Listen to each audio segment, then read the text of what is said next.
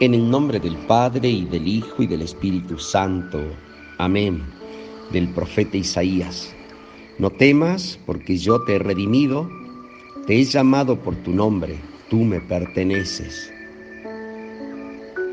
Bendito seas, Señor, porque somos importantes para ti. Nos has puesto un nombre, somos parte de tu herencia, tú nos has redimido.